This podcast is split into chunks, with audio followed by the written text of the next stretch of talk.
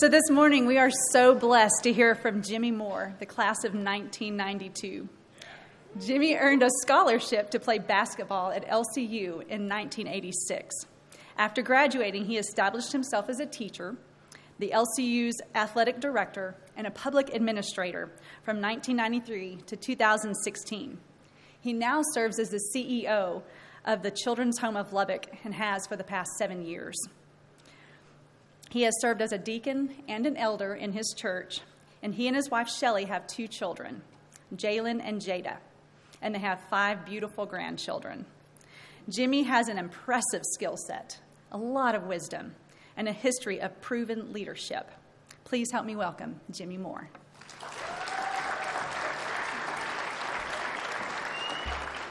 Well, good morning, And you're probably going, this guy is crazy. Well, first of all, I have no idea who Lisa just introduced.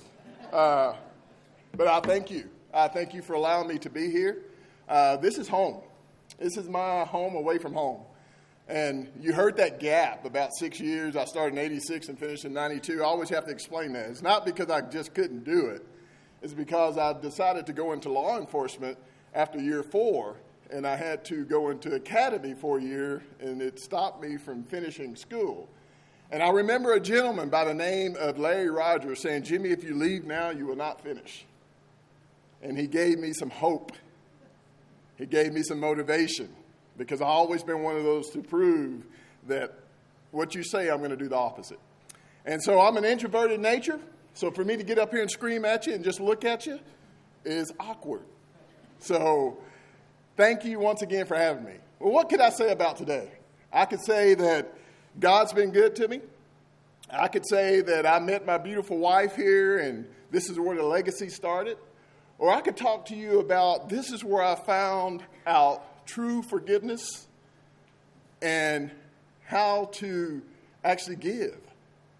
Uh, I learned that here. Those are some traits. So whenever I step back on this campus, as I was coming in, I was looking at the trees. I used to work maintenance in the summer, and that's back before automated sprinkler systems. I was the automated sprinkler system. Uh, so I moved irrigation lines, I moved water hose from tree to tree, and I watched things develop on this campus. I actually roofed, if you want to call it that. That's probably why it leaked all the time. The admin building for many years, trying to patch holes. Uh, to this day, if you still have problems, it was probably because of me. I had no idea what I was doing. But I learned a lot of lessons.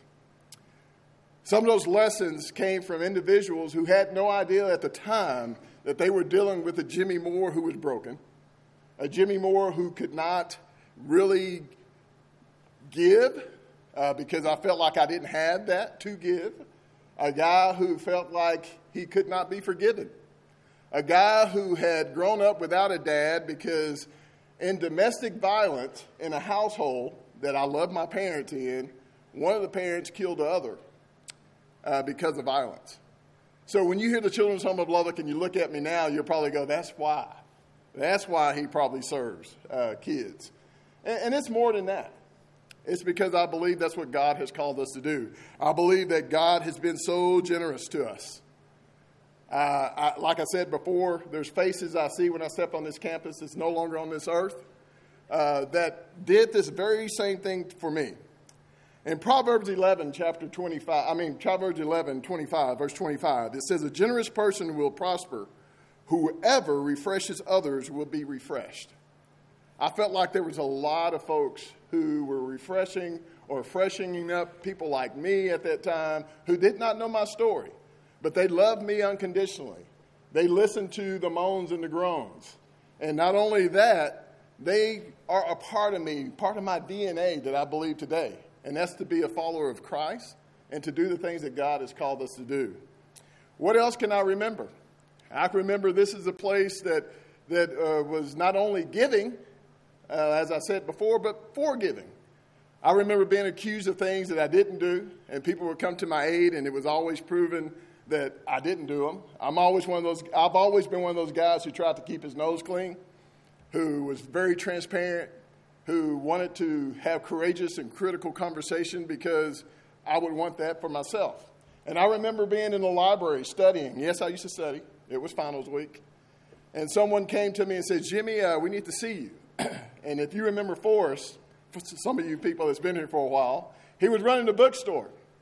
And when I made it around the corner with Coach Copeland, who I had actually been accused of stealing books here on this campus. And I got around to the corner, and I remember Forrest Whitlow saying, That's not the guy. And man, I was like, I had no idea why I was even going. Uh, but people who were forgiving, people who, and he forget, he, you know, he said, Jimmy, I'm so sorry that they thought it was you. To this day, I'm friends with Forrest, uh, will be to the day I leave this earth. People like Mickey, Miss Mickey, who was very generous knowing that I was going to uh, the academy and I was very tired from working day after day after day, working 12 hour shifts, who would allow me to come in and at times doze off in her class but was gentle enough to come tap me on the shoulder to wake me up because I was determined to finish. So, what is this that I talk about when I say forgiving? Just like the Israelites. Uh, you know, I believe that they wandered the desert like you have read and I have read for years. And, you know, what did they come away with? We know that there was a lot of bickering. There was a lot of, please, God, why don't you bring us here, take us back home? But in the midst of all our mistakes, our impossibilities that we have upon ourselves, God has always provided his people a home.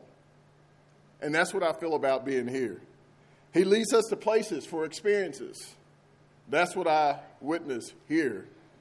And best of all, he offers generosity, regardless of what situations or what we've gotten ourselves into. That's what I feel about Lubbock Christian University. Now, I don't want this to be a morbid speech because at the end of it all, I stand here today, a guy who came into an institution at that time who was broken, who, who went through depression on this campus as a freshman. So you start admitting these things when you get older because you realize what depression is and you realize what trauma is. And I went through all that not knowing that I had all my guardian angels here on campus. People who would mold me and ask, you know, allow me to lift my head up times when I wanted to cry, that they were there for me. That's what Lubbock Christian University represents to me. It represents a place called home. And what have I learned through that? I've learned that I have to refresh myself by giving to others, by giving, whether it's my times, my skill set, or whatever it may be, sometimes money, that I learned that here. You know, I'm so much reminded every time I step onto this campus and how it originated years and years ago, just like the children's home of Lubbock. You know, in Acts chapter 4, you had a community of believers who was fired up and ready to get something and make things happen to the point that they sold all their possessions. And it became all as one. And they gave those possessions and the things that they sold to the apostles, and the apostles made sure that people who were without were in need. Was granted the need that they, uh, the hole of the void that they needed. I am so much reminded of that every time I step on this campus. Because I was a poor little guy coming from a little dirt town, and all I knew was I wanted to do better. And it took people like from the business office, financial aid office, athletic office, biology department, science, you name I'm just thinking about everybody who were involved, and it was a community.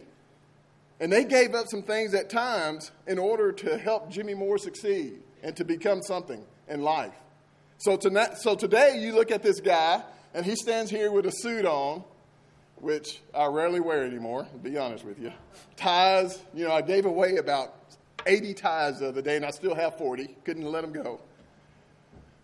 But a guy who never thought he would be in the business sector of the world or anybody would, be, uh, would want to listen to to a guy today who goes to Austin to talk to legislators, a guy who talks to federal court judges and monitors about the state of child care, a guy who not only when he leaves here today will stop and visit donors along the path in Abilene who have been legacy givers to the Children's Home of Lubbock for so many years, but not only that, people who still have a connection to your precious university here. So I want to leave you with this challenge and this charge. You know, I think there's a lot of times we come here and we want something in return. You know, I came here wanting, wanting something, and it was a piece of paper, it was a diploma. I left here wanting to be able to provide not only to this university, but to those who were fellow believers and those who have not heard the word of Jesus, the words of Jesus Christ. So today I can tell you this. Not only did I come here, but my kids came through this university. They are both in the medical field. One is in Hawaii. I don't know why, but he's there. I think he's running from his mom, but anyway. Uh, and I have a daughter who finished her master's of nursing here at this university as well. I am guaranteed that their kids will probably follow the legacy and attend this university as, as well. I grew up in a home where education was not pushed, but I made it here. They grew up in a home where I didn't have to talk about education, but they knew it innately or through the body movements and the things that we did and the things that we taught that they needed an education. I am just pleasantly surprised today that when I look at my son and I look at all the attributes of what it is to be a Christian uh, in a world that sometimes tells us we don't want you around, how he stands firm in what he does. I have to tell this story because I tell it all the time, but you know, one of the proudest moments as a parent now and as a grandparent is when your kid chooses to follow Christ over everything else that's happening in the world. My son was blessed enough to have a little athletic ability, but not in basketball. Sorry, it was in football, and LCU didn't have football. So he took off and he went to Midwestern State where he played football. He caught his first touchdown pass uh, at AT&T Stadium or Cowboy Stadium, whatever we call it, call it, as a freshman. And, we, and my wife looked at me and we were like, this kid's going to be somebody in football. We couldn't believe it. And we were just so happy for him. He called me one summer and he wanted to go on a mission trip. The mission trip he wanted to attend was the guy who baptized me into Christ, the guy who paid for my fees to be here at Lubbock Christian University in 1986, named Tony Malden. And he says, I want to go with Paul Paul. I want to go on this mission trip and help other people. And I blessed him and I said, Hey, I'm good with that. He said, But dad, here's the situation. My coach would not allow me to go. He actually said, If I go, I could lose my starting position. But not only that, dad, he said, If I go, I may not be on scholarship any longer. And the words of the Spirit that I could not have chosen, but I know that God laid on my heart was, Son, I raised you to be a Christian young man, not a football player. Where did that come from? A guy who thought athletics was the whole world when I was younger told, blessed my son with the words, I raised you to be a Christian young man. He gave up football, went on the mission trip. He's been back to Africa five times. I was fortunate enough to go with him this last trip. Uh, I'm in line to take over that ministry, but I think there's a biblical story that says it should be my son and not me, and I should support him. But we'll get there when we get there. That all started here at this university. That's what it boils down to learning to give and learning to forgive. So if you're out there today and you're thinking in your mind that I'm just here to get an education, that I'm out of here, and I will no longer be attached to this university or people that are sitting next to me, you're wrong. God has much bigger plans than that piece of paper. God has plans for you to give back to others, give to this university, and be refreshed in yourself. A good thing about it is, I've learned that by giving, my mental health and everything else about what I do flows so much better when you give. Because guess what? You're not going to be able to take it with you. I'm looking out there right now, and there's some of you are going to do real well. And there's some of you going to struggle. Okay? Let's just be real. But if you do not learn during those struggles what it takes to be what we have called this whole time of being in, in the hands of God and being Christians, then you hadn't learned anything. So take opportunity today to face whatever trial, whatever tribulation, whatever hurt, whatever pain, whatever someone has trespassed against you, being able to go back and forgive them. Because guess what? You're carrying that yourself. They're not carrying it. Take care of yourself.